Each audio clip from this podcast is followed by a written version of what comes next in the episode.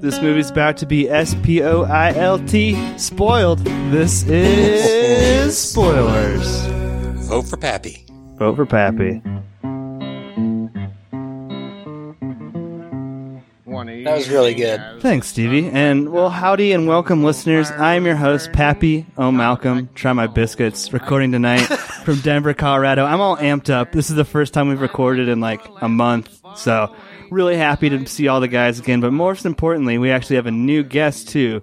I'm also very excited about. Film Dylan, welcome. You have a podcast about your own. Why don't you just tell us a little bit about yourself? Yes, hello. I am uh, Dylan, and uh, you can check me out on Cinestudy Podcasts. Uh, I mean, that's pretty much all there is to say. We do basically extended breakdowns of movies of various genres, and some are good, some are getting there, and uh, that's kind of Cinestudy right now. I really like your uh, extended analysis episodes. You did one on La La Land that was really, really good. And your one on Thank Jaws you. is really good too. Yeah, I've listened to Cinestudy too, and I'm wondering why did you lower yourself to join this pod tonight? Yeah, Cinestudy sounds prestigious. Uh, that's a that's a fantastic question right there. Like I said, very lucky to have him. Uh, we paid handsomely for him to be here tonight. Uh, Yes. But let's get down to our regular hosts. Uh, the reason I, Pappy, am your host tonight is because I won the privilege of hosting from Brett's last pick, seven. Uh, Brett, I've always kind of wondered. Well, first, tell us where you're recording from, and then like, what kind of music are you into? What what what, what jams out at the Kelly household? Uh, this is Brett from uh, Fort Wayne, Indiana. I don't know. I like uh, like indie indie rock. I like uh, like Decemberist Strokes and Fleet Foxes and stuff like that. But I also like Tupac. I listen to a lot of pretty much everything except for some most country, contemporary Christian, and death metal. Those are your three no's of music genres, much like Evil Dead 2 is one of your three no's spoilers. Well, I wouldn't say Evil Dead's worse than death metal, but it's pretty close. Moving on. Uh, next, we have uh, my good friend, our good pod, our podcast uh, Disney expert, Stevie. Uh, What's you happening? last hosted on Treasure Planet. I was wondering. Well, first of all, tell us where you're recording from, and then this was your first time seeing "Oh Brother Art Thou," correct? Hmm? It's first time seeing it the whole way through. That is correct. Hi, this is Stevie from Elkhart, Indiana. And I remember seeing like the end concert or like the end wedding crash where he played Man of Constant Sorrow. And as a young boy, I thought that was actually George Clooney singing.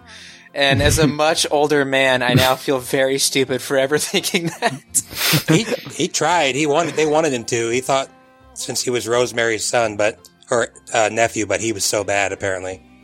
Skips a generation. That singing talent. Was that really Turturro uh, doing the yodeling Oh then? God, or- no way, no Well, I hope it was.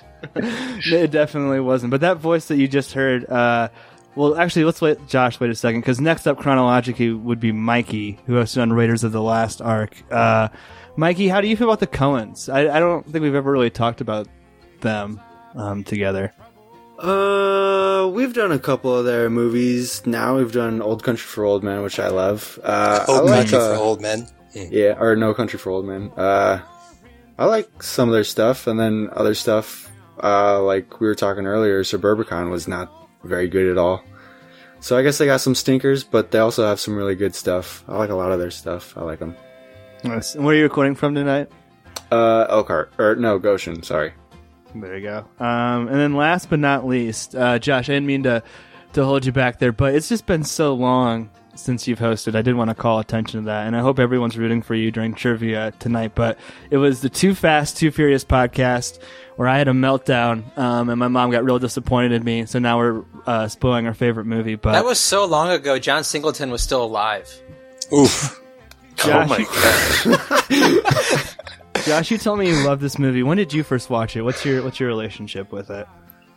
Uh, that's an interesting question for me. I think I was a freshman in high school, and we watched this as a basketball team, the freshman basketball team, because like Nice. the coach was like, That's a real get- pump up.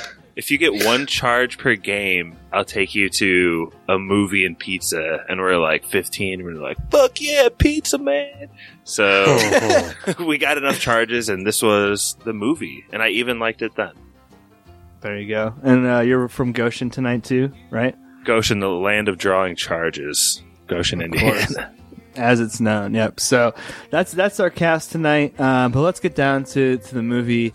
Oh brother, where art thou? Our second movie from the brothers Coen. To get back to his wife and kids, Ulysses Everett McGill will do anything, Hey, any boy, Smitty's. but he's about to get off on the wrong track. Who elected you leader of this outfit? Well, Pete, I figured it should be the one with the capacity for abstract thought. Boys, you just stick with me. We're in a tight spot. Believe me, I got a plan.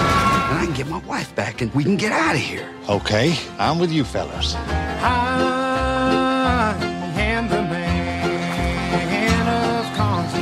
Ain't you gonna introduce us, Pete? I've seen him first. Ah, them sirens loved him up and turned him into a horny toad. You two are just dumber than a bag of hammers. Allow me to introduce myself. Big Dan, Toot Court. Hey, what line of work you in, George? Come and get me, Cappy! Oh, George, not the livestock. Wait a minute. Since we've been following your lead, we got nothing but trouble. You have eluded me for the last time. I got the answers. I'm bona fide. Let's start with the look of the movie. And Josh, I kind of want to go back to you for this one. Can you describe the, the color palette? It was shot by Roger Deakins, but it's very distinctive. It's not like any of their other movies. like all things Coen brothers, it seems to just like mesh with their style. So I don't feel like you notice it. It's not like a bunch of pastels like Wes Anderson or something, but there's definitely a unique style to it. It feels very like gritty and real. Um, the characters like usually like greasy and sweaty and stuff. Um, what are you getting at with the colors? What are you What are you seeing there? A lot of Matt? lot of sepia tones. Mm-hmm. Sepias. Yeah. Like uh, it's all old timey. Deltas. Well, it opens up with like black and white straight up for a second, the very opening, Mhm. but During um, that Po Lazarus number where the, the chain gang's like breaking the rocks. They're singing that song. But yeah, to Mikey's point, a little washed out, maybe you could say. hmm This is actually kind of a it's an historic film from a technical perspective. It's actually the first film uh, to ever be totally digitally uh, colorized. Uh, previously, they would use chemical treatments, but this is the first one to be done by computer. So I thought that was kind of cool. And then again, you have like the Roger Deakins cinematography. So this movie looks awesome. But we talked about the opening prologue. Uh, they're singing a song. There's a title card that says this is based on the Odyssey, which is a point I'm sure will come up a couple times in this podcast. But uh, that song kind of ends after about a minute or so, and we get Big Rock Candy Mountain, and we meet our three uh, main characters. Um, Film Dylan, I'll let you pick who you want to break down. Uh, George Clooney, John Turturro, or Tim Blake Nelson. Uh, can you tell us about one of those one of those characters?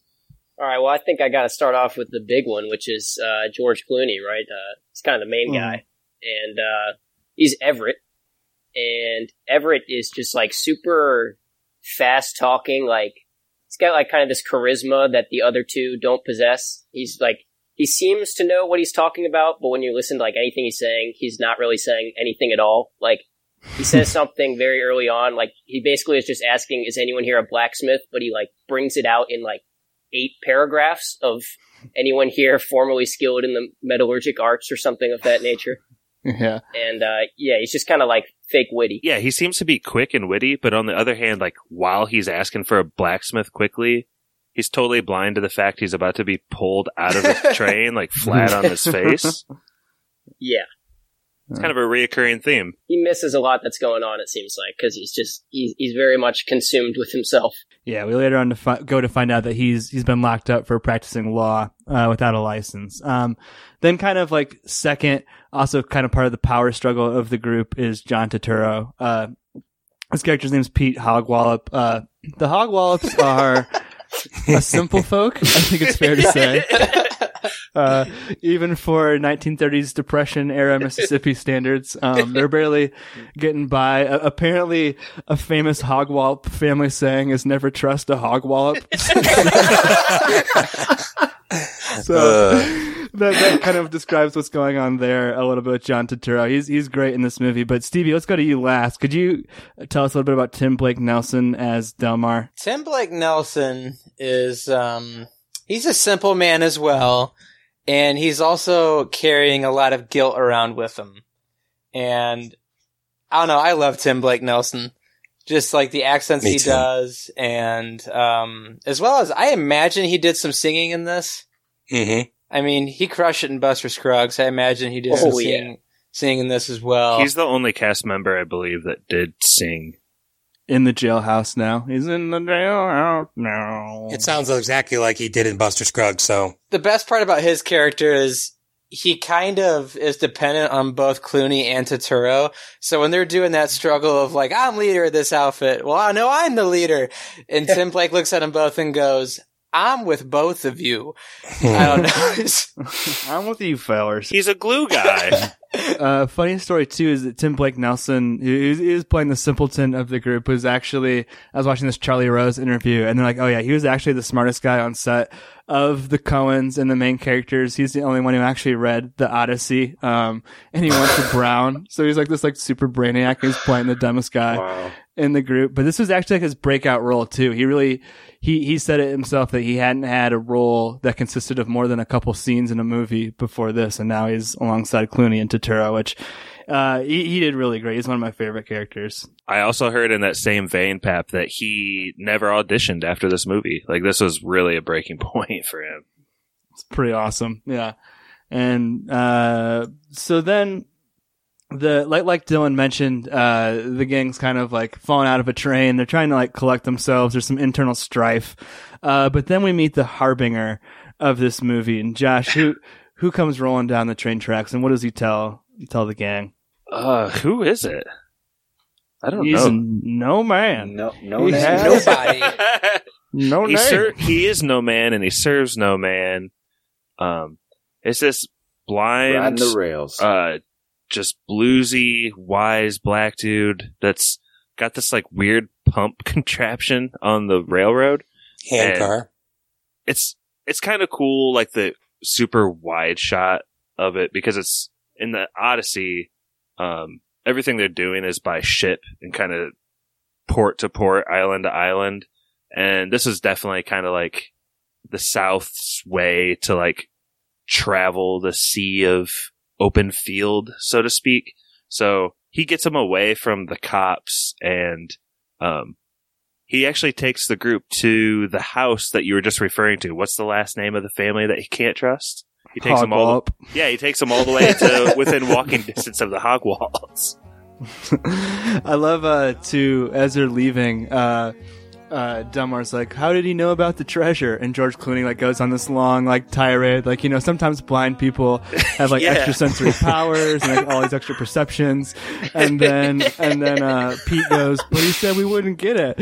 And George Clooney goes, He's an ignorant old man. That's good. so funny. But yeah, you're right. They they end up at Pete's cousin's house, the Hogwallop family, and, and Mikey kind of what goes down there. What do they need from from their cousin? Uh, well, they need to get the shackles off. Uh, but there's a little bit of tension when they meet up. Uh, because I guess the family has been going through some tough times, and Run off Since off. the beginning. yeah, the Hogwallops are not on good terms uh, as a family, and uh, so he kind of asks for this favor of getting the shackles off, and then uh, they have a bounty on them, so uh, the cousin turns them in without letting them know while they're asleep in the barn, and all hell kind of lets loose after that. I like that he calls him uh, Judas Iscariot Hogwallop. I think that was a nice, nice insult. Hogwallop. That is one of my favorite scenes when they're yelling out from the loft and they're like throwing gas and then When they're in fire. a tight spot. yeah, that's the that, first tight that spot. killed me the first time I watched that. The best is George Clooney is saying, "Oh man, oh boys, we're in a tight situation right now." He says it like eight times during Tight this spot, scene. yeah. yeah, we're in a Yeah. tight spot right now. And then uh, while they're putting while they're pouring like gasoline on the barn, he you can hear him in the background like whispering like off screen. Oh boys, we're in a tight spot right now. I also like when I mean I think Josh somebody mentioned it like uh, George Clooney's like we got sold out by your cousin and John Turturro's like how dare you say that blah blah blah and he comes up and like all of a sudden you hear his cousin be like I'm sorry I sold you out. I thought that was really funny. all right, boys. That was my hair. We got you surrounded. Damn, we're in a tight spot. Just come on out and grab it in. And don't try nothing fancy. Your situation is pretty nigh hopeless. Damn, we're in a tight spot. I love the, the dy- the dynamic too between his cousin and the little kid that he has. Like as the gang approaches the house, the kid like is shooting at him. He's like, "You better You not be the bank?" serving papers. You fellas from the bank. I nicked the census man." And Delmar's like, "There's a good boy." yeah, that's a good boy. and it even Good comes boy. up again later because while they're there, George Clooney like nicks something from the house, and even though the the cousin is totally like turncoated like the whole group, Turturro's still like, "Why did you steal that from my cousin? You didn't know he was evil at the time." Yeah. I was borrowing it until I knew who he was. that don't make no sense. it's so good. But yeah, so the the cops show up, like they mentioned. Uh, the little boy bails them out. They R U N N O F T away, and then they immediately kick him out of the car, and he walks home dejected. And that's kind of a, a theme of this movie is that you'll see a lot of characters kind of come and go. Um, I think that's kind of like the influence of, of the Odyssey, like they talked about, but th- that's kind of like the first episodic adventure that they have. Uh, there's a little montage here, uh, where they go, or George Clooney goes into town and he's trying to buy his Dapper Dan, uh, which comes up. And, and one of my favorite lines where he's like, uh, he can't get the parts and he can't get his palm. He's like, this place is a geographical oddity, two weeks from everywhere. that whole scene is genius. I love that scene. It's like the the whole dialogue in this movie is so good because it just make like half of the stuff George Clooney is saying is so unnecessarily like complicated, but he's just Mm. like it's so good. I don't know. He's very wordy. Well, ain't this place a geographical oddity? Two weeks from everywhere. the uh, cashiers in Coen Brothers movies are always so stoic or strange or just like dis- disconnected from their job. it's so funny. And this guy's one of those. But uh, we're coming up to one of my favorite uh, songs in the movie. Um, Brett, can you tell us about how Delmar and Pete get, get saved? First of all, that I don't know how they did that, but the the music and how it sounds like incredible in my opinion. I don't know if they like layered it that way or it just like I can't even like think of a song that's anywhere near like that in a movie. But yeah, they're uh I don't know, I think they're walking or driving at the time, I remember, and they hear a bunch of singing and they run out there and uh, a bunch of people in white they're going down to the river or lake or whatever to get baptized or and George The Clooney kind of just starts well, sorry, the whole time Delmar is trying to give George Clooney gopher. the while the office is going gopher Everett. So like George Clooney's like kind of making fun of him and basically saying like you'd have to be an idiot to do that and like Delmar just sprints out there and he gets baptized and he's just super pumped. Like it's probably the happiest he is in the whole movie because he's like all of his sins are washed away and uh, Can I tell Well, you a he thinks secret, he's Brett? free. He Yeah. thinks he's free from the law. yeah he's an idiot. In the eyes of Mississippi. I'm, I'm listening, Josh. Sorry. Yeah. Th- so this movie is really silly and just fun, but I th- watching it through this time when he's like so innocent and like goes to like run out there, like I almost found myself like pre choking up or something. Yeah, I could see that for sure. I could see that. I cried, boys. There you go. Dude, it hits for some reason. I don't get it. It's a it. really sweet. It's a really sweet scene. Yeah, the I don't know why, but like music always gets me in movies. God, it's so And beautiful The too. music and the way mm-hmm. this like the way these like scenes unfold and the way it's shot, like it really sounds like their voices are traveling across the water. Mothers, let's go down, down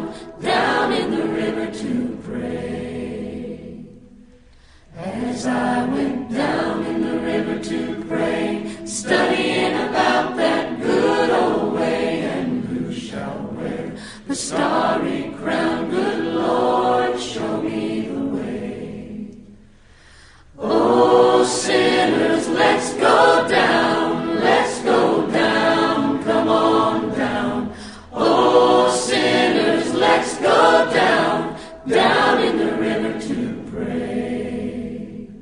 I thought it was cool, but I was expecting more of like a midsummer type situation going on. when No, those are these peaceful people. No, and seeing like Tim Blake Nelson's face of just pure happiness, like Josh Exactly. said, and like I don't know, it hit me real hard, and I was like really teary eyed and crying. So Plus, it's like the only time he had always lied about, like, is at the time where he'd always lied about it that he robbed what that that Piggly bank you Wiggly? stuck up? Yeah.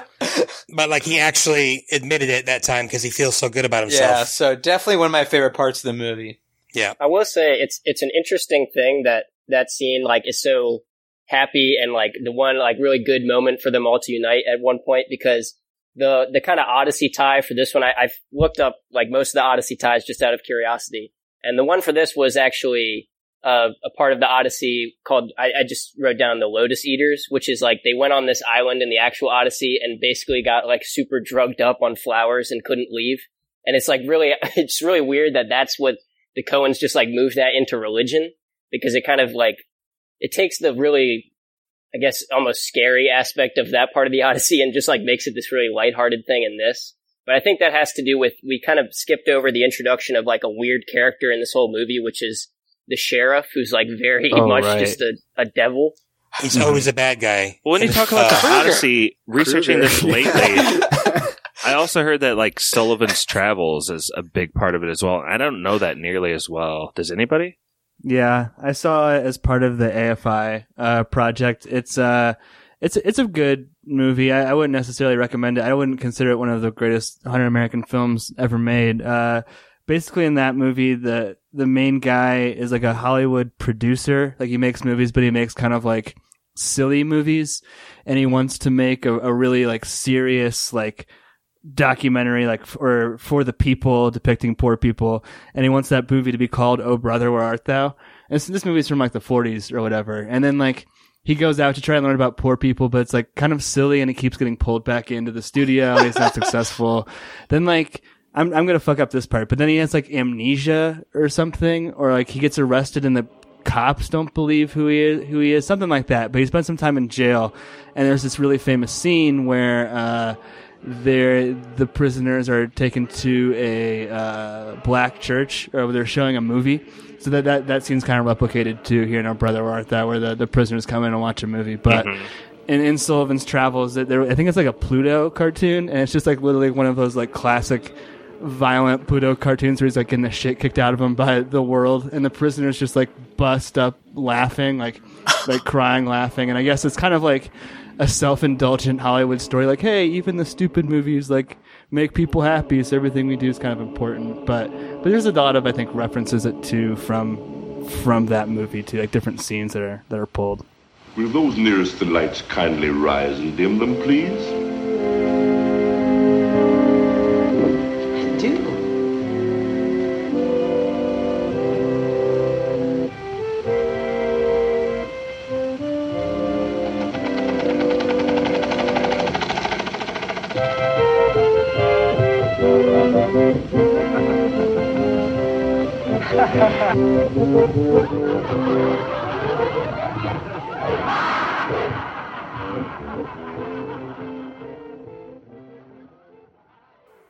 No idea that this had anything to do with the Odyssey. I went into this like not knowing any context about the story at all because I, for the longest time, I didn't want to watch this movie. Why? I well, well, when it, it came looks out when we were younger, it just didn't appeal to me at all. And then uh, it's just been so long, I kind of forgot about it. It's like My Sopranos. Yeah. Well, I'm curious when Film Dylan was looking up all of the Odyssey references. Like, my take on this movie is there's like some one to ones, like really obvious, like the Sirens or the Cyclops, but it seemed more the episodic, just like Odyssey adventure was the kind of theme.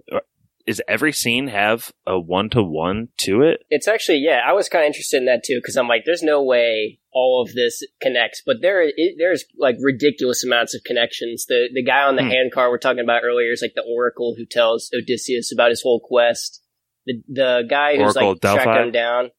Yeah, the guy who's tracking him down is uh, supposed to be like Poseidon, who's like constantly trying to sabotage uh, Odysseus's journey and the and there's a lot of other like really small ones Hmm. like even them singing uh the constant sorrow song references something from the odyssey Um, and then also the characters with Everett kind of being Odysseus. Odysseus's main uh, flaw, like his tragic flaw, was uh, I think his pride, and that kind of goes hand in hand with Everett's like vanity and stuff, where he's always trying to get his dapper Dan and stuff like that. So there's a lot of connections. Yeah, and on the way back, they're like uh, Odysseus finds that there's more suitors for his wife. And he has to like kick their ass or something. Yeah, and it kind yeah, of happens to. I noticed they use some of the verbiage too, like tactician and su- he's a suitor. like Bona fide. He's bona fide. Did you guys mention that Ulysses means Odysseus in Latin? Oh dang, no, I didn't. I didn't even know Did that. not know the that. Latin translation of Odysseus is Ulysses. So that's definitely your thing right Brett there. fact. Nice. I like it. Uh, so let's. Uh, I just want to call it real quick too. That song that was playing during the scene that made Josh and Stevie uh, weep wi- is Alison Krauss performing uh, "Down to the River Oh. Pray." She's really She's got- great. She's got more uh, Grammy. She's got more Grammys than any solo artist ever, I believe, like 37. Mm-hmm. Good Yeah, she, she performs with a band Jeez. called Union Station quite a bit. It's really good. We used to have a couple CDs of theirs, but uh, they pick up uh, guitarist Tommy Friend of the pod. Johnson. Uh, he uh, Yeah. he sold his soul, much like the legendary Robert Johnson, to the devil to learn how to play the guitar real good. Um, here's where we kind of get confirmation that that guy who's been chasing him is the devil. He like describes him like beat for beat, like the dark eyes and the, the dog and everything. Um, but he tells him about a place called Tishomingo where they can sing into a can and get some money. Uh, Josh, do you like uh, the song "Man of Constant Sorrow"? I used to not, and now I freaking love it. I There really do. Um, I love Robert slash Tommy Johnson's guitar playing on it too. Yeah. Um, why do you think? I, it kind of bothers me that they changed his name for this movie for some reason. Wait, is that a legal not, thing? That's not necessarily true. There's Thomas Johnson was also a Delta blues guitar player who kind of told people that he sold the solo devil as his thing. So they were both attributed to both Johnsons. But They were Robert not related. Johnson is by Thomas far Johnson like, also played the guitar so hard he had to have reconstructive elbow surgery, where they took a tendon out of his knee and Tommy John that- surgery. Is that Tommy what you were John talking- surgery? Wow. Oh, uh, uh, that was a stretch. You're Isn't that what. Marilyn Manson had when he had his rib taken out? Oof, yeah, that's that's why. Is that what you meant, Josh? What? Yeah, yeah, I didn't know there's. I just knew Robert Johnson and Kazna has that same like mythology. Right, yeah. They, At the it even says on Wikipedia a story more often attributed to Robert Johnson, Yeah. but it's definitely Tommy Johnson was also less famous than Robert Johnson. So, but they were very similar. Anyway, Pappy, going back to you, I think the funniest part of the scene for me, and it's kind of a trope in a lot of movies, it's like people are put on the spot and have to sing suddenly, and they're just like nailing these harmonies first try. Yeah, first try. it's really funny. And funny. then to do it live, it's even better. Their faces throughout singing though are cracking me up. And this shot of the of them right in the face of the microphone is really great as they're moving their heads in and out because they're sharing the mic. Also in that scene, we have uh, Stephen Root, uh, sneaky four movie club man. Uh, he's playing Ooh. the blind Lynn technician. Boyle. Uh, Rango, No Country, Get Out, and he's also Bill on King of the Hill. Uh, it's the same guy. So Can I mention cool. one more thing about this scene in the movie? So, Yeah. when they're singing this song in the studio, there's one shot and it's probably like eight seconds, but it cuts to outside of the studio, like from the glass from them. And you like are focused. You can see this guy's like reflection in the mirror, and he's making these like weird hums Um, and like uh, singing over the music. The kind closed caption said hums off key. Yeah. But I was like, think oh. that is like a really obvious example of what they're doing throughout this whole movie. If you watch like the previous scene we are talking about when they're walking to the river, anytime they're showing a person like close up to the camera, it's like that person's voice is more prominent. And it seems like they do that effortlessly in the movie, and I don't know how the heck they recorded the movie, the music, but it's. I had headphones on during this too when I was watching. There's a lot of left to right where the person is on screen. It's really cool.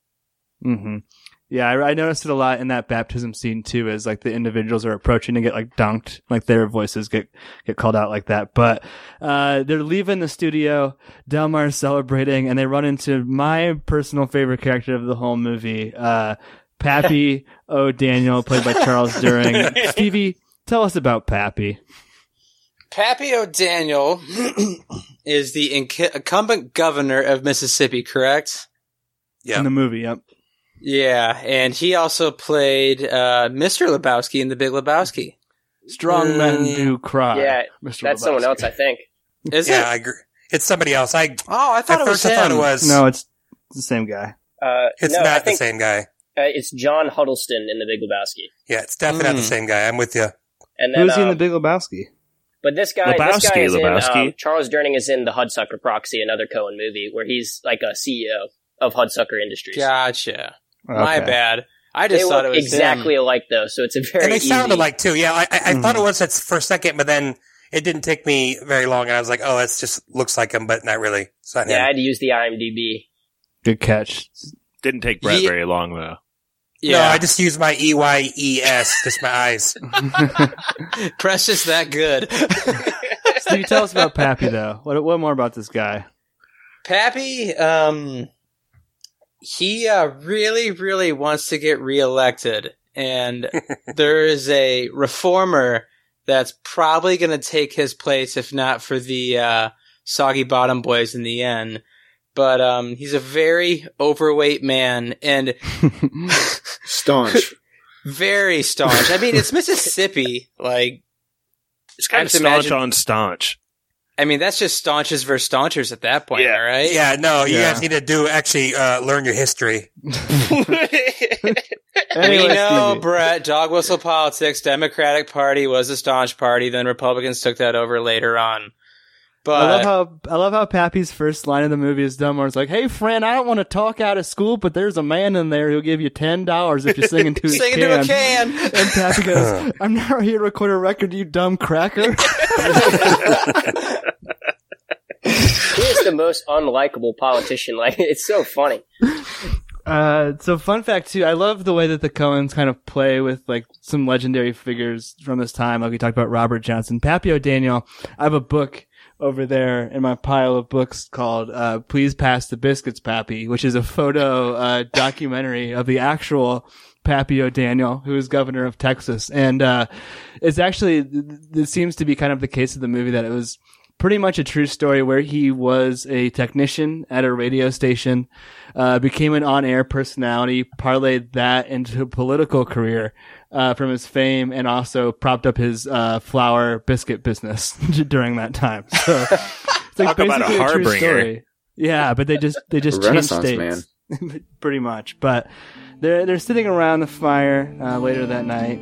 Uh, they're kind of killing time, and I think one of the best scenes uh, of the movie here is is a way to learn about the characters as they talk about what they want, and, and George Clooney's asking, you know, what what will you do uh, with the money? Um, and, and he's like, this is the first time they say 1.2 million each, or as Delmar's math goes, 500,000 each, 400 Delmar.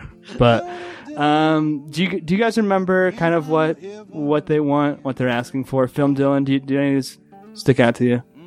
Yeah, I know. Uh, John Turturro's character Pete, uh, he wants a restaurant that he's going to run. Not entirely sure like what this was actually about, like trying to say about him or like what the relevance of this to his character was. But all of these did really serve to like deepen why they're kind of looking for the money. I think uh, he wanted people to respect him for once. Yeah, that's what I think. Because he wanted to put on really nice clothes and open a really nice restaurant and it's have not like he just wanted to be in charge. yeah, people look at him at a higher level because he thinks people just look down on him now. Right. Ooh, is this a Stevie question sneaking up on us? I know. uh, we hear from Delmar too. He just wants to get his family's land back, uh, and Everett So has no sad. plan. Yeah, which isn't which isn't like him. But yeah, it just, it Not just a kind man of like if you gr- don't own land. exactly. It's kind of a grounding reminder. I do love movies that take place during the Depression when everyone's just like, like you hear in the hog, the hogs, uh, people's houses where he's like, um, um, you know, the wife, uh, died of mumps or something and the cows got anthrax. Like everything's just like, everyone's just down on their luck right now. It's just a tough time to be alive, but they're walking down the street. They don't really know what they're going to do next because the cops took their car and, and scared off Tommy. And what comes around the corner but Chicago's own George Babyface Nelson. And Mikey, can you tell us a little bit about uh, Don't Call Me Babyface Nelson? What what what he does in this story? Yeah, so we're introduced to uh, George uh, because he's fleeing from the cops, so he's flying down the dirt road that they're walking on, and you can't tell what it is, but there's all this paper flying out from the back of his car, and when he stops to pick up the boys, he uh, Delmar notices that it's all huge dollar bills uh, fly- that are flying, and that he just robbed a bank and he's on the run. So they hop in, and George is talking to him, and he's like, uh, "You guys, what does he call him, bagman or?" Uh, Bagman, yeah, I think it was.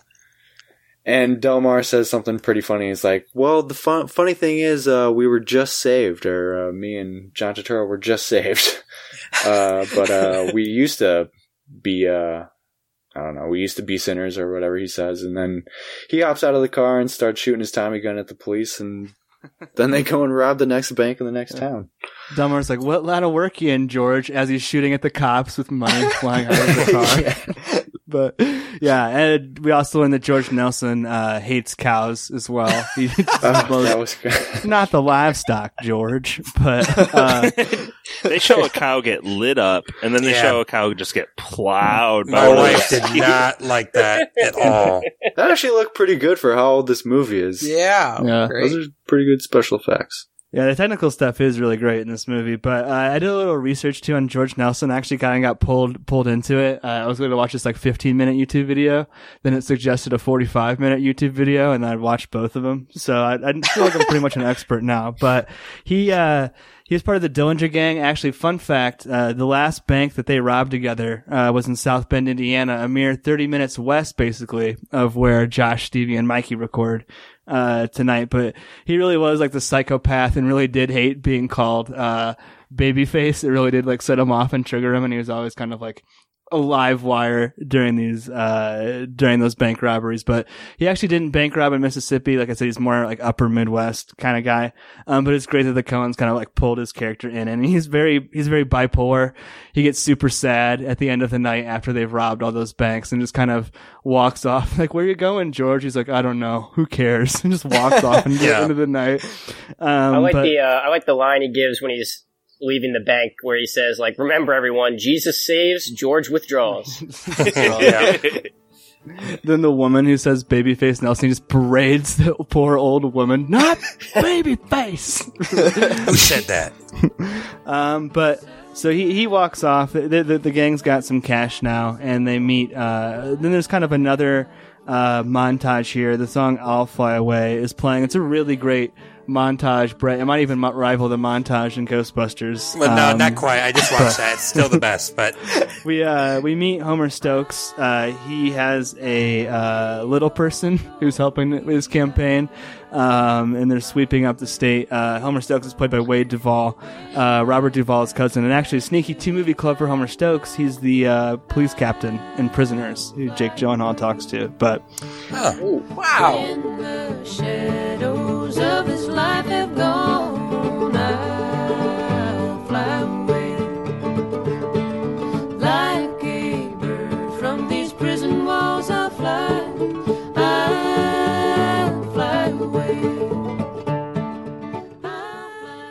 During that movie, they steal some pies. Uh, we learn that the album "Man of Constant Sorrow" is absolutely blowing up, and they're becoming celebrities throughout the state. Uh, They paid and for the those gang steals a pies. car. It's banging on SoundCloud right now.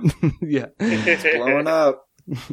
Dylan does, or uh, yeah, Delmar does leave a little bit of money uh, for the pies, but the the gang's driving down the road in their new stolen car. And Brett, what do the, what does uh, Pete see uh, down in the river?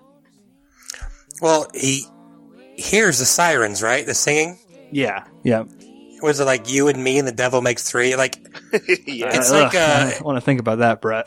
Yeah. I mean, they're like really like in the Odyssey. I'm the thinking. sirens like lure you in and you drown and whatever. So they had to tie themselves up and plug their ears or whatever. So, but yeah, they get sucked into it and they kind of get in a drugged out stage and state, and Clooney gets wasted, and then they wake up and what's his face is a frog. So They left his heart. that was Turned funny. him into a horny toad. Them sirens did this to Pete. They loved him up and turned him into a horny toad. Uh, I like how Delmar's reaction to that too is he's like, uh, "We got to find some kind of wizard to change him back." Like, that's where he thinks the adventure needs to go. Next, just try to find some wizard. But the gang's got some money. They've got a car. and Now they've got Pete as a frog. Uh, they go to have a dinner at a nice, nice restaurant. And uh, Stevie, can you tell us a little bit about uh, Big Dan Teague, uh, uh, played by John Goodman? The sweatiest man in the state of Mississippi was played by John Goodman. Um, they were outside for a mere five minutes on their picnic, and he was just covered in sweat. His shirt turned two shades of blue real quick. But um, Big Dan is a uh, coming off as a Bible salesman, and he's kind of making this pitch too of like you know knowing your customers and how to sell to them. And he's really intrigued by that boxer carrying uh, Pete the horny toad around. And uh, what did he think that? What did he think that was in there? What's in the box? Probably just money, or jewels or something, right? Yeah, I think money. Yeah. Which I don't know. Did you guys think this was kind of um, a slant at religion at this part when he beats the tar out of him and robs him? I th- I was thinking more of just it's the depression and they people will do anything to get money, but that's it's possible. I didn't think of it that way, but I could see Just it. I kind of guess. beat you over the head with it till I take all your money. That's Yeah, just what I I, took away from it. That's a pretty good metaphor, I guess. There is a fun detail in there where uh, when they at when uh, Big Dan's going on, he says like, "What do I sell? The truth." And when he says the truth, for a second, he puts up the KKK salute and then like grasps his hand back, like he did not mean to do that. It's very Oh, very small, catch but that. like if you watch it again, you can't miss it. It's really good. Big And I'll Dan, say- Tote Court. I'll say too from this scene all the way back from when I watched this as part of the freshman basketball team, Concord High, like that frog smashing in his hand is Ugh. an everlasting uh image, I think. it's crazy. Yeah. and you think you actually th- as a viewer, a first time viewer, I think you think that it's Pete at that point. Like why wouldn't it be Pete? Yeah. Well, as uh, as uh, Delmar is sobbing, there's kind of a cool or interesting transition where uh, I don't know what you'd call it. It, it goes to a focal point on Delmar's face as he's crying. It's the only time that's used in the in the film, but that's kind of indicating that we're jumping now to where Pete is. Um, he's being tortured. He's actually kind of holding his own. He's not ratting out his friends until the devil shows up. Um, he's about to get hung and, and says, "God forgive me," uh, and then the devil waits. no, he So- says, God damn Hanged. it. God forgive me. Yeah. Well, yeah. Get your get your money's worth. If you're gonna ask for forgiveness, you might as well take the name in vain one more Yeah. time. So, Go down swinging. yeah. So uh, back uh, back with the gang. Um, uh, Hel- or Delmar and Everett are on their way. Uh, what what what Delmar thinks is to the treasure, but we we find them. Winding up at another Homer Stokes rally, uh, we have the little Wharvey gal singing "Keep on the Sunny Side." Um, we find out that the mom has been telling his daughters that she got hit by a train, and kind of what we talked about now that he's a suitor, he's bona fide, and, and, and George Clooney insists that he is the goddamn paterfamilias. Um, Josh, you're a you're the only paterfamilias on this podcast. What, how would you describe the domestic situation between uh, George Clooney and and how who he meets his wife, uh, Holly Hunter? Well, I'll say during the first meeting, especially, Holly Hunter's got a lot of really solid points, and I think um, she just doesn't want her kids to be raised by a convict. And I think the best plan he has at that point is like he knows someone else that's going to print him fake law papers. So it's like his No, Dennis Papers. Dennis Oh, yeah. papers now. Okay, so like he's clearly not really reformed, and um, when her husband shows up, it's a really fu- funny moment because he's just such a goofy looking character, and he ends up beating the crap out of George Yeah. Clooney too in a pretty What fair is, fist what is fight. George Clooney's fighting stance? He holds both of his fists out to the side. Like that is the least defensive position he could be in. His eyes could not be more wide open too the whole time. You did the other not guy, take though, that the- dude's jab seriously at all. The other guy's got like a The other like guy's a, more like a Conan really 1930s boxing style, which I The other guy rocks him. His Well, yeah. eyes are so open. That's so funny. So uh, the the Everett goes to, to lick his wounds a little bit. Like we mentioned, they go to the movie theater, uh, where they're, I couldn't find the name of this movie for the life of me. If any listeners can find it, I tried so hard to figure out what they're watching, but uh, I wasn't able to find it. But the, uh, the gang of prisoners comes in, kind of like I mentioned, um, but Pete is with them and he says, do not seek the treasure. and, and Delmar feels the need to tell him, "We thought you was a toad," and Pete's like, has no idea what he's talking about at all. But so they get that cryptic message. Uh, we get some more of Pappy drinking on the porch and, and talking with his his brain trust at the time. Um, but uh, they go to break Pete out of jail, and uh, they they do a good job. Uh, they rub some some dirt on their face for some reason. Um, and Pete Pete confesses to the guys that he that he told the devil and, and the cops about but the treasure, so they'll be waiting for them there, so they can't they can't go get it. That's what he meant by "do not seek the treasure," and he's he's really emotional. And then uh, film Dylan, what does uh, what does George Clooney reveal to the group um, in that moment, feeling kind of guilty? Well, on top of finally revealing that he was arrested for law without a li- law without a license, he reveals there is no treasure, in fact. And uh, poor Pete, man, he is heartbroken because he only had two weeks left on his sentence, Mhm. and like That's I so brutal. felt so much for Pete in that moment. Yeah. It'll be 1987. His face when he says, "I only had two weeks left." so Yeah, hilarious. he's- I'll be 84 years old. And I'll only Delmar is so 82. dumb. he doesn't put two and two together until he he's like, "Oh yeah, I guess I could have gotten out pretty easily too." This uh this breaks into a fist fight and the gang goes rolling down a hill and they see like one of the more chilling I think sequences of the movie. Uh the song Oh Death is playing and, and Brett who's marching around like uh all scary like like some Wizard of Oz OEO type stuff. Oh, yeah. that's exactly what I thought. By the way, it's uh, the KKK.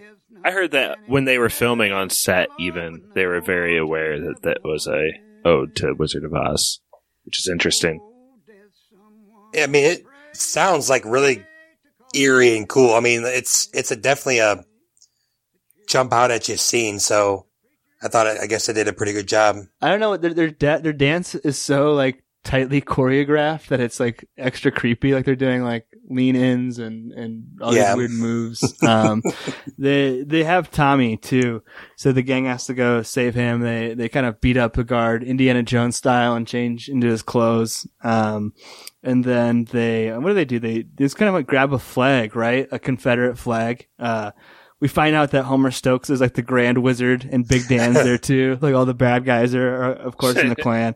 And, uh, I, I don't know which one of them chuck, chucks the flag, but everyone's all like, oh, you can't let it hit the ground. So they're all distracted and they don't see them also cutting down the wires on the burning cross, which take out, uh, Big Dan T. Um, but the group, the group heads back into town and then there's some kind of political event concert. I think it's a Homer Stokes like rally, like a radio type deal, but, but he shows up there. That's where, uh, Everett's wife is. Um, and Pappy is also there to try and get the campaign manager to switch sides. So we have all kind of like these three storylines, uh, coming together. Um, there's a couple songs here. Uh, Josh, we talked about in the jailhouse. Now I'm curious. Now, did you do you like this one too? Are you all in on, on bluegrass now as an as an older man? No, I think um, the marquee song of the movie is like by far the strongest. But I did like this scene. Um, it feels like so real. This like building they're in and like old time town and people just crowded in there and sweating and breathing. Um, I know that's not the question you asked, but No, yeah. I love that part of the scene. Um, just feels like so grimy and weird, and even somehow like when they're playing the song, and George Clooney doesn't really have like a role in that first song.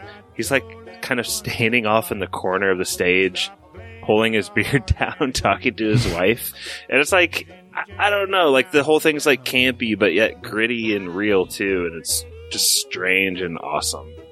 And we get some of the uh, Pappy O'Daniel trying to convince the suitor to come over to his side of the campaign, which is really funny, especially when uh, Mm-hmm. I think his, his name is Vernon Waldrip, maybe, and he says something like, Mhm. Homer Stokes says moral fiber, and Pappy O'Daniel's like, you idiot, I invented moral fiber. yeah. Oh yeah. Pinochle, whist, and euchre, but shooting dice was his favorite game. Well, he got thrown in jail with nobody to go his bail. The judge done said that he refused the fine. He's in the jailhouse now. He's in the jail. Hey, Pat. Yeah. Can I interject real quick? I, I found that the movie is called Myrt and Marge from 1933. That's M Y R T. Wow. How'd you find that? I just Googled it. It's a Damn. pre-code backstage musical based on a popular radio serial. Oh, it's my watch list on Letterboxd. I can't Myrt wait. and Marge, 1933. That's my next pick for spoilers. Actually, Oh, God, no. I'm with you that night. Get ready. I'm just but- kidding. You know, you know, I'll watch it. Is it on Amazon? It's a yes for Brett. can- Yes, dog. It's on public domain, probably. You can just watch it on YouTube. just out Let me there. check. Let me check Tia uh, Turner Classic. Okay, while, while you look, while you check that, uh, the Man of Constant Sorrow, like Josh mentioned, has, has blown up. Uh, for some reason, Brett's favorite president, George Bush Sr., is in the crowd with a tomato, ready to throw it in case anything goes awry. And of course it does because Homer Stokes interrupts and, and says that they- they're, they're bad guys and, and they disrupted a Klan rally, but the, the, the group, or the crowd just wants to hear music, and that's his undoing. And, and Pappy, uh, the ever wise and, and present politician, uses it as a moment to, to bolster his campaign and pardon the, uh, the, the soggy bottom boys, and, and they all sing "You Are My Sunshine" in a chorus. And so the movie could end there, uh, but it doesn't. The gang has to go on one more um, mission. Dylan, do you remember what that mission is? Yeah, they are trying to recover the wedding ring uh, so that Everett can finally be with uh, Holly Hunter here at the end. And so they got to return to, I believe it's the house where he said he hid the treasure, maybe? I, I might be mixing that up, but I think that's what it is. Yeah. It's like their old family home. It's kind of implied too. There may have been some truth in his his lie uh, because it does end up getting flooded. But um, yeah, I mean this scene this scene's really great. Stevie, is, is your first time seeing it? Were you worried that the boys were gonna get hung uh, when they show up to the house and you see the three nooses? Hanged. Whatever. Um, no, I wasn't. I think it took like such a goofy turn at this point that I really wasn't worried about anything like dark happening. Mhm. Um, I was surprised they didn't dig their own graves though. I kind of thought that was odd for them not to. But um, no, I just I at this point it was it, it was so goofy and much more comedic that I really wasn't worried about them getting hanged at all. I don't know if it's true or not, but like, I did you guys see the thing that said it was based on the cabin from the Evil Dead? Hmm. Well, yeah, one of the Coen brothers was an editor on that movie. Yeah, Joel Coen was assistant editor. Yeah, they're really close with Sam Raimi. They do a lot of stuff with him. I think Sam Raimi actually helped write the Hudsucker Proxy too.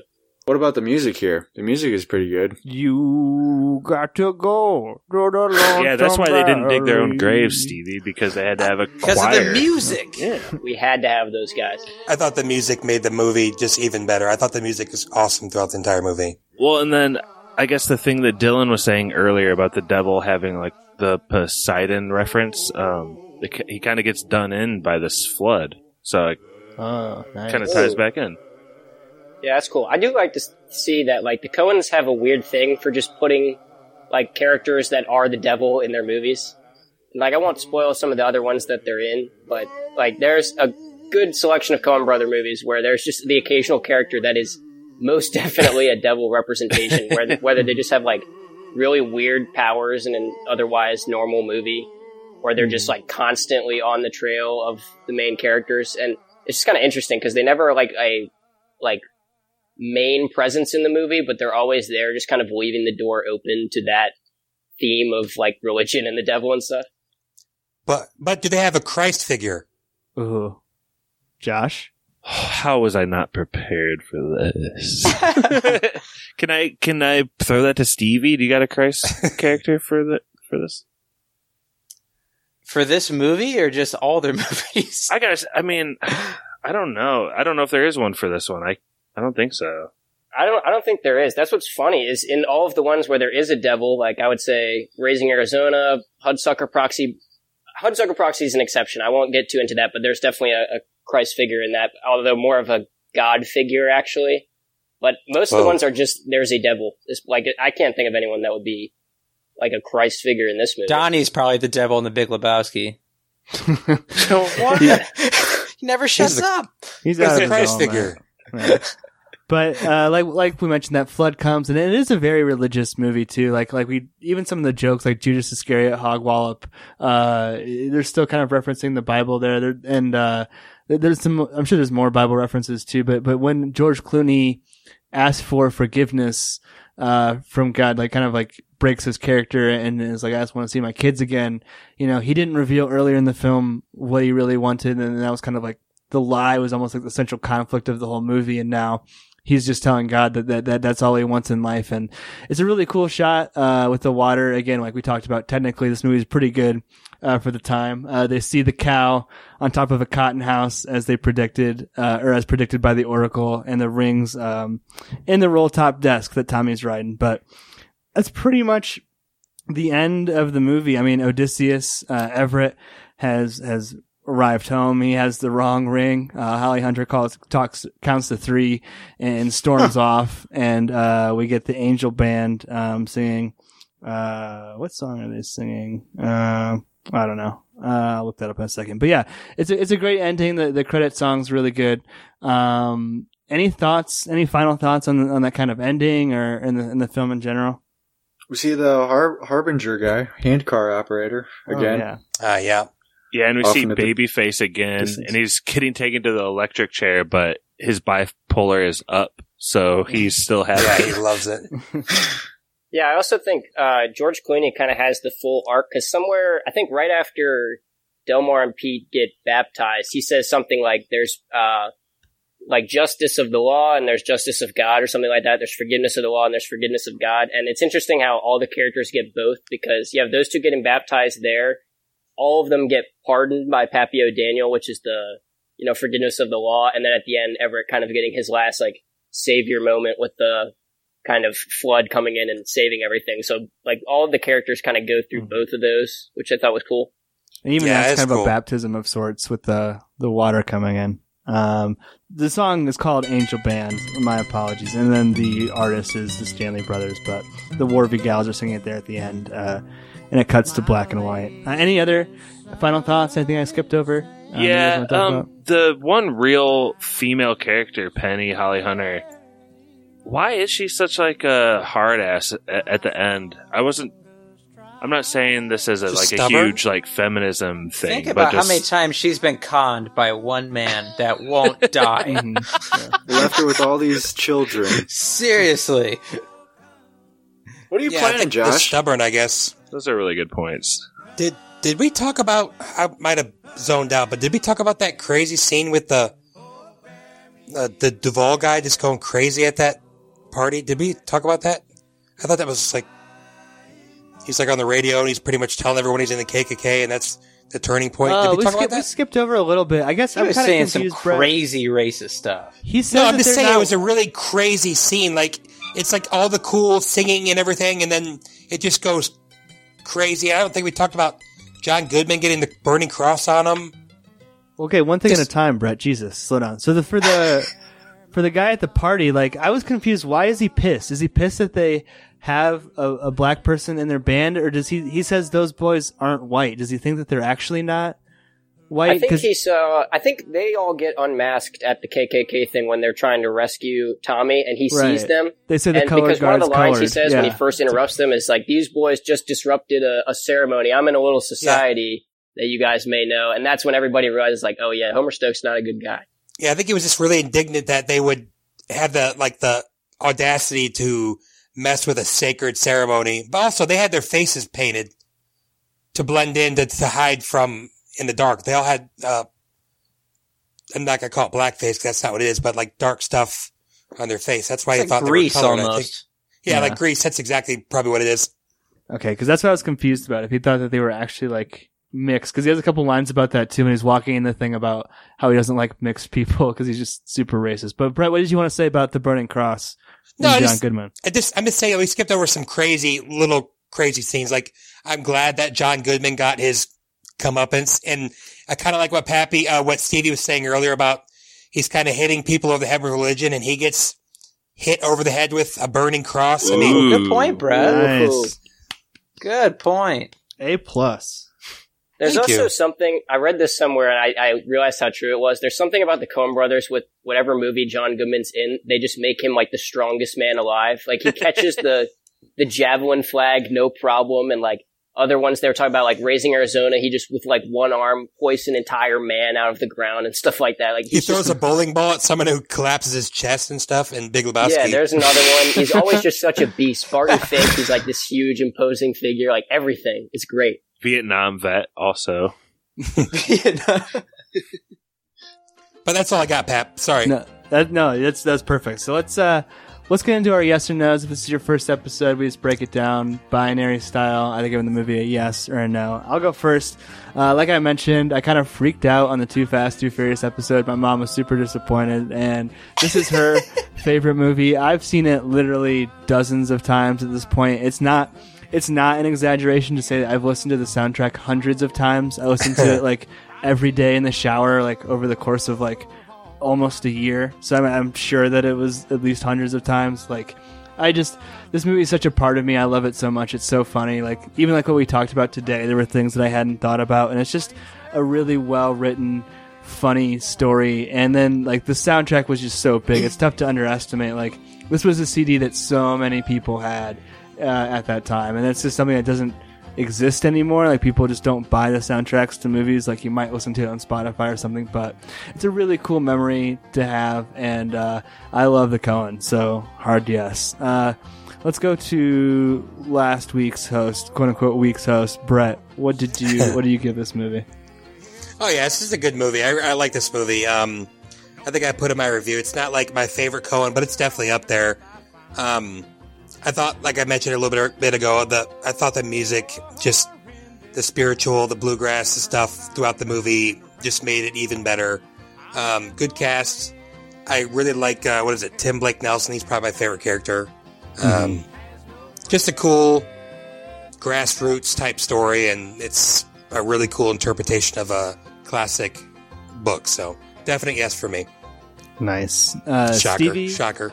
Stevie, first time viewing. What do you give this movie? Hard, hard, yes. I love this movie. Uh, from the soundtrack down to the way it was written, um, even just their dialogue and just the comedy setups in- itself. Um, great, great pick and awesome movie. So hard yes for me. Mikey, also first time viewing.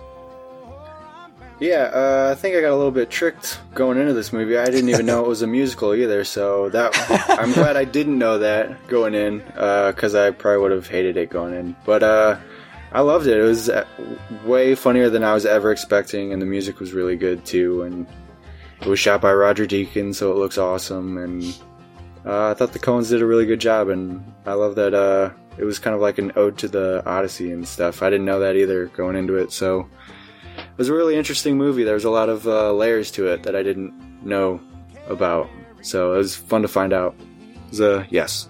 Nice, Josh. Yeah, with what Mikey was saying, I think it's so funny on IMDb that it has listed Ethan Coen, Joel Coen, and Homer as the writers. it's really funny. Um, I I don't. I'm with Mikey too in that I'm not a huge fan of musicals, but this has got to be right up there with like South Park and Walk Hard. Is for, it a like, musical? All-time favorite. I mean, Dude, there's so much music. But Everybody's does the music singing. advance the plot though? I mean, yeah, the reason the Soggy Bottom Boys get pardoned is because of their music. The comparison to Wizard of Oz, I was like, oh yeah, it's definitely a musical. Gotcha. I just love it, and I love musicals that are just out there and almost barely recognizable as musicals. So, kind of to your point, Stevie. But Coen Brothers, like, kind of the magic of what they do is that 15 year old freshman basketball me could love this as just like a silly comedy, lowbrow, silly, fun.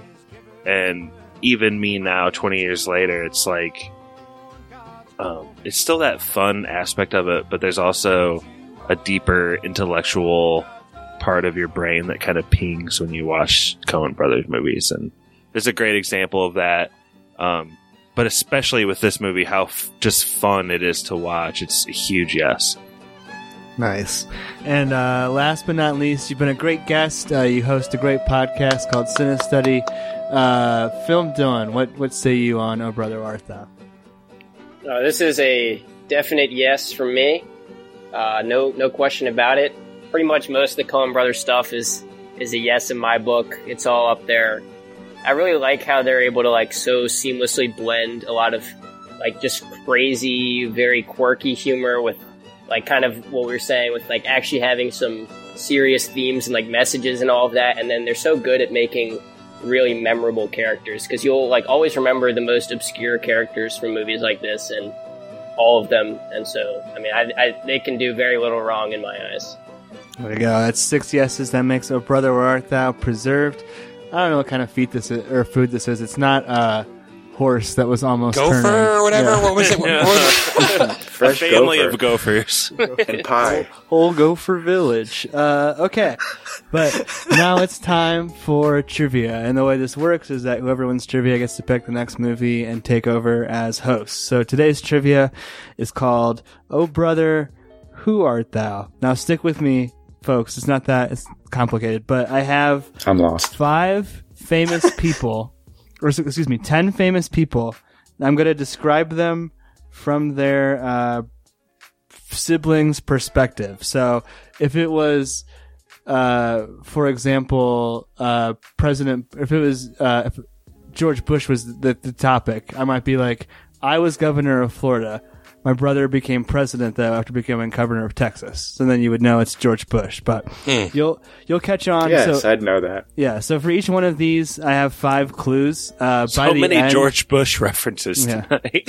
uh, by the end, it's going to be really obvious who the person is. So we'll, you'll each get a crack at like going first and going last, um, and then whoever has the most points at the end wins. Um, you get a point for naming the famous. You're trying to name the famous person, um, but if you do that, I'll also give you a chance to guess the name of the sibling, and if you get that right, you'll get a bonus point too. Um, and then last, last but not least, it, uh, Film Dylan, you're also going to be in. Uh, you'll be fifth, uh, but if you get a, you don't, you won't get any points. But if you get a question right, whoever's up next is, is eliminated from the game. So you're gonna kind of like knock people out. Wow. So, Jeez, all right, all right. so Killed by Dylan. yeah, I love, I love that shit. Death So- by Dylan. so it's going to give even more advantage to the people who haven't hosted in uh, longer. But okay, so so the order is Brett, lame. Stevie, Mikey, Josh, then uh, Dylan. Um, so here is the first clue, Brett, and so, so you get a guess. Um, or if you don't guess, you only get one chance at it, and then it goes to the next person. Okay, so, so, if if the person misses, are you eliminated? no, you're not eliminated. There's no Okay, penalty. you're not for penalized missing. for guessing Yeah. then. Okay. Yeah. So it'll be way easier for Dylan than it will be for Brett. So here's the first clue. F- From the perspective of the least f- famous sibling, lesser famous sibling, who might not be famous necessarily. They could just be a dude or a lady. You're the But- worst. Okay. My brother has been in six Coen Brothers movies. Gotta keep this moving, Brett. No, we don't. Okay. Um. I, uh. Steve Buscemi. Nope. Uh, Stevie, your clue? My brother and I are from Missouri. Buscemi. From Missouri? From Missouri. Oh, I've been in. si- my Um, brother has been in six Coen Brothers movies, and we're both from Missouri. God. I... Stephen Root. Okay. Uh, Mikey, my brother has been in hit TV shows and hosted Saturday Saturday Night Live thirteen times. Jeff Bridges. Nope. Josh, your turn. My brother has been in, in many, many, many films, including Raising Arizona, Barton Fink, Inside Llewyn Davis, Oh Brother Where Art Thou, and The Big Lebowski. Uh, John Two, Turturro. Gosh dang it. All right, Dylan, to knock out Brett, the final That's clue. That's freaking lame. You guys suck. All of you my, bro- suck. my brother You got wrong, is too. my brother is six two and has weighed as much as four hundred pounds at points in his life. I think that that really narrows it down. I think it's got to be John Goodman. Boom! We just got killed Big by Daddy, Dylan. Big I just get it right after Big one. Daddy, Man, you guys, Daddy. oh, you guys are so lame. See you guys. Boom. Dylan's on the board. Brett's out of here.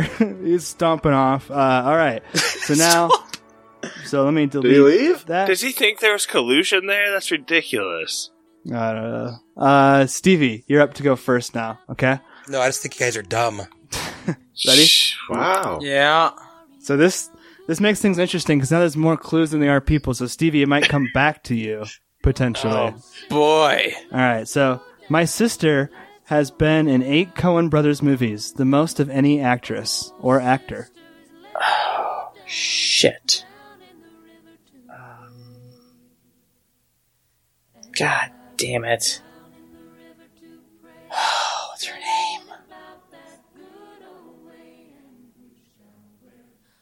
Pap?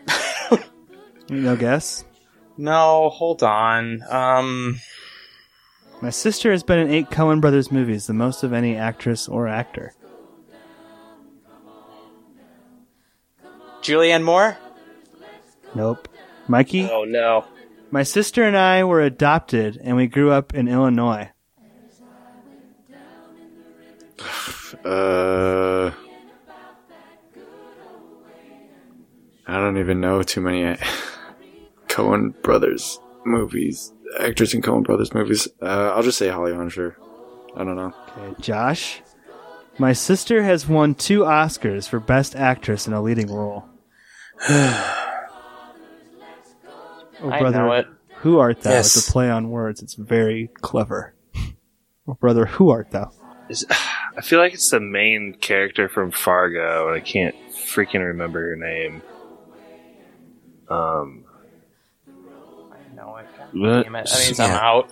sounds uh, from So dumb. uh, We don't Fred know. McDonald, Fred McDonald. what, what are you saying? Uh, Both are gone? Fra- Say from what- say what you're Swiss. Fra- uh, We need an answer, please. can it be just last name You're or humming. You're humming words. Yeah. Say okay. Just give me a last name, maybe. Mc- No, because it's siblings. the McNerno brothers? No. Dylan, Dylan, you're clear. Get out. My sister has been in a lot of movies, including Blood Simple, Raising Arizona, Miller's it. Crossing, and potentially most famously Fargo. God. Who's who's uh who's about to die here? If I get this, out of curiosity. Stevie. Stevie's about to die. Yeah. Uh, well, may I say rest in peace? I believe it is Frances McDormand.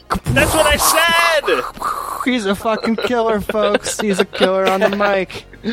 All right, No, so they're all really Stevie's- easy. So Stevie's out, so now it's Mikey, Josh, and then Dylan can still kill Mikey. All right, uh, Mikey, it's your turn to get the first clues. Now there's three people, five clues. Uh, Mikey, my brother has been in three Coen Brothers movies. Jeff Bridges. Josh, my brother and I are from Michigan.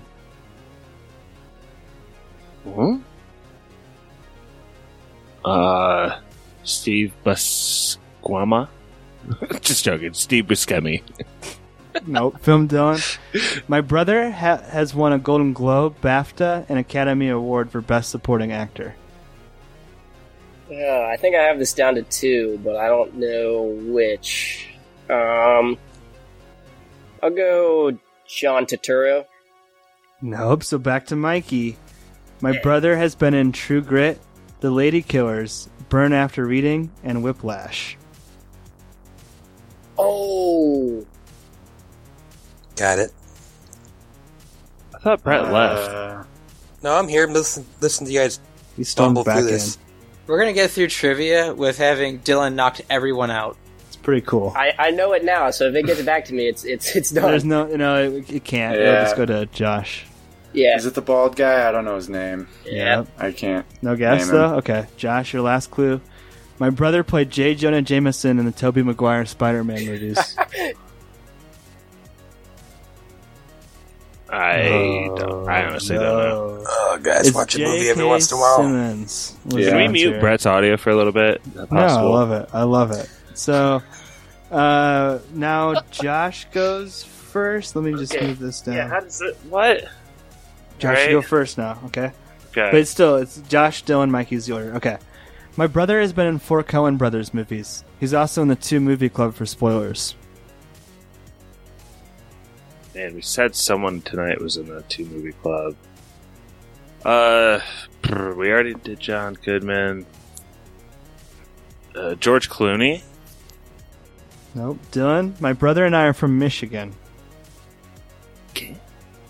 Uh, I want to say it's the guy that played Homer Stokes, but now I can't remember his name. Just because that's, I think, who we mentioned earlier. Is it like Walter Duvall? Nope. Mikey, back to you. My brother has played the title role in a recent television series and starred in a famous film trilogy. Four Coen Brothers movies from Michigan, title role in a recent show, and he's also in the two movie club for spoilers. Famous starred in a famous film trilogy. Mm, famous film trilogy. Uh,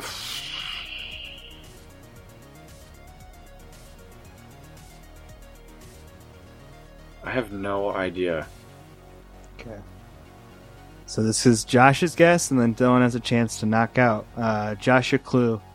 My brother has worked a lot with Sam Raimi.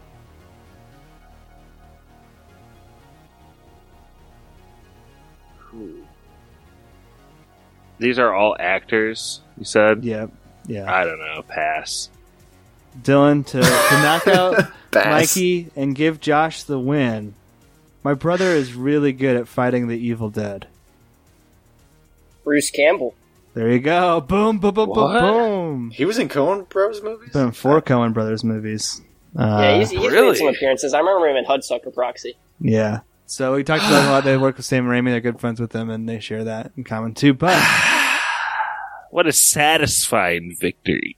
yes, answering so many points correctly, we have your new host, dominant in film trivia, Josh. Uh, let's throw it to Spoiler Man, uh, and then come back and get Josh's pick.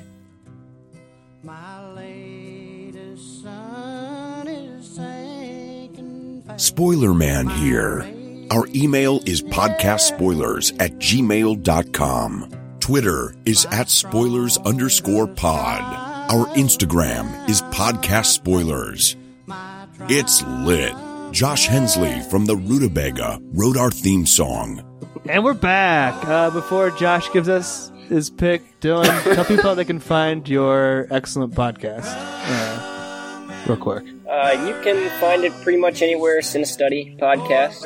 Uh, you can find us on Instagram at the same handle. And uh, yeah, I'm trying to do my best to be a little bit more consistent with uploading some stuff. But this has uh, inspired me to do some Coen Brothers stuff, which I was planning on doing eventually. So if you liked this uh, movie, you might want to stay tuned for me maybe covering some of that other stuff from them. Awesome. Yeah, I, like I said, I love the extended analysis episodes. It feels like like the one on La La Land. It's like I don't know, almost two hours or something. It just feels like the definitive podcast on. It's like, well, never need to pick yeah, La La Land. I feel like now, I, I ramble a little bit, but I do like to get like kind of a as comprehensive a take as I can, which is it's pretty fun. So Very cool. All right, so Josh, you're our next host. Uh, thanks again, Dylan. But what will the movie be, Josh, for your pick?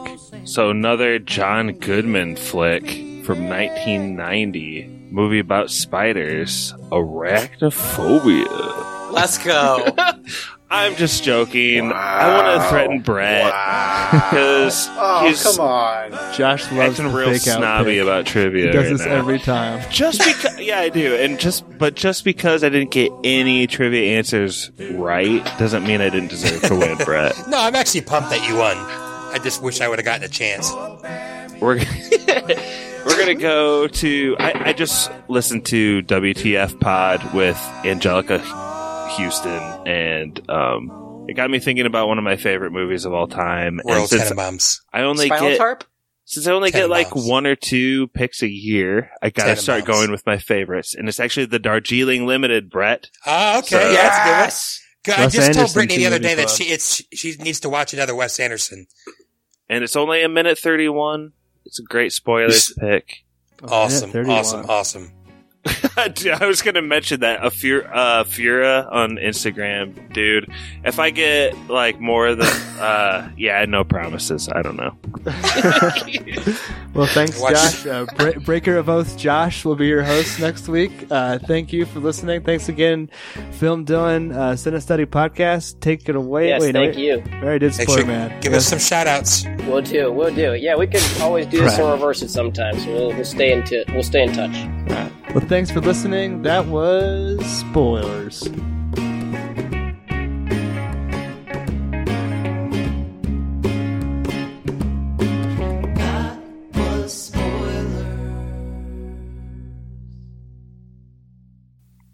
Josh, are you ready? Yeah, I want to think of the movie with the most spiders really quick. Let me go- let me Google it up. Arachnophobia? That's fine. I won't be on I'm, the I'm okay with that too. I, hey, I don't blame you for getting the guy who's I'm won okay back to back being trivia out too. That's fine. without having any chance to win. I got it. Smart. I didn't think Dylan would be such a factor, to be honest. It was kind of a wrinkle I threw in at the end, and then it be, ended up being Then the you heard how deciding much he factor. talked about every Coen movie throughout this pod, and you Well- realize, uh Oh, oh. Yeah, I know my Coens. I do. I like I like when there's an advantage. I like I like parodies. The spoilers league is built on parody, Brett.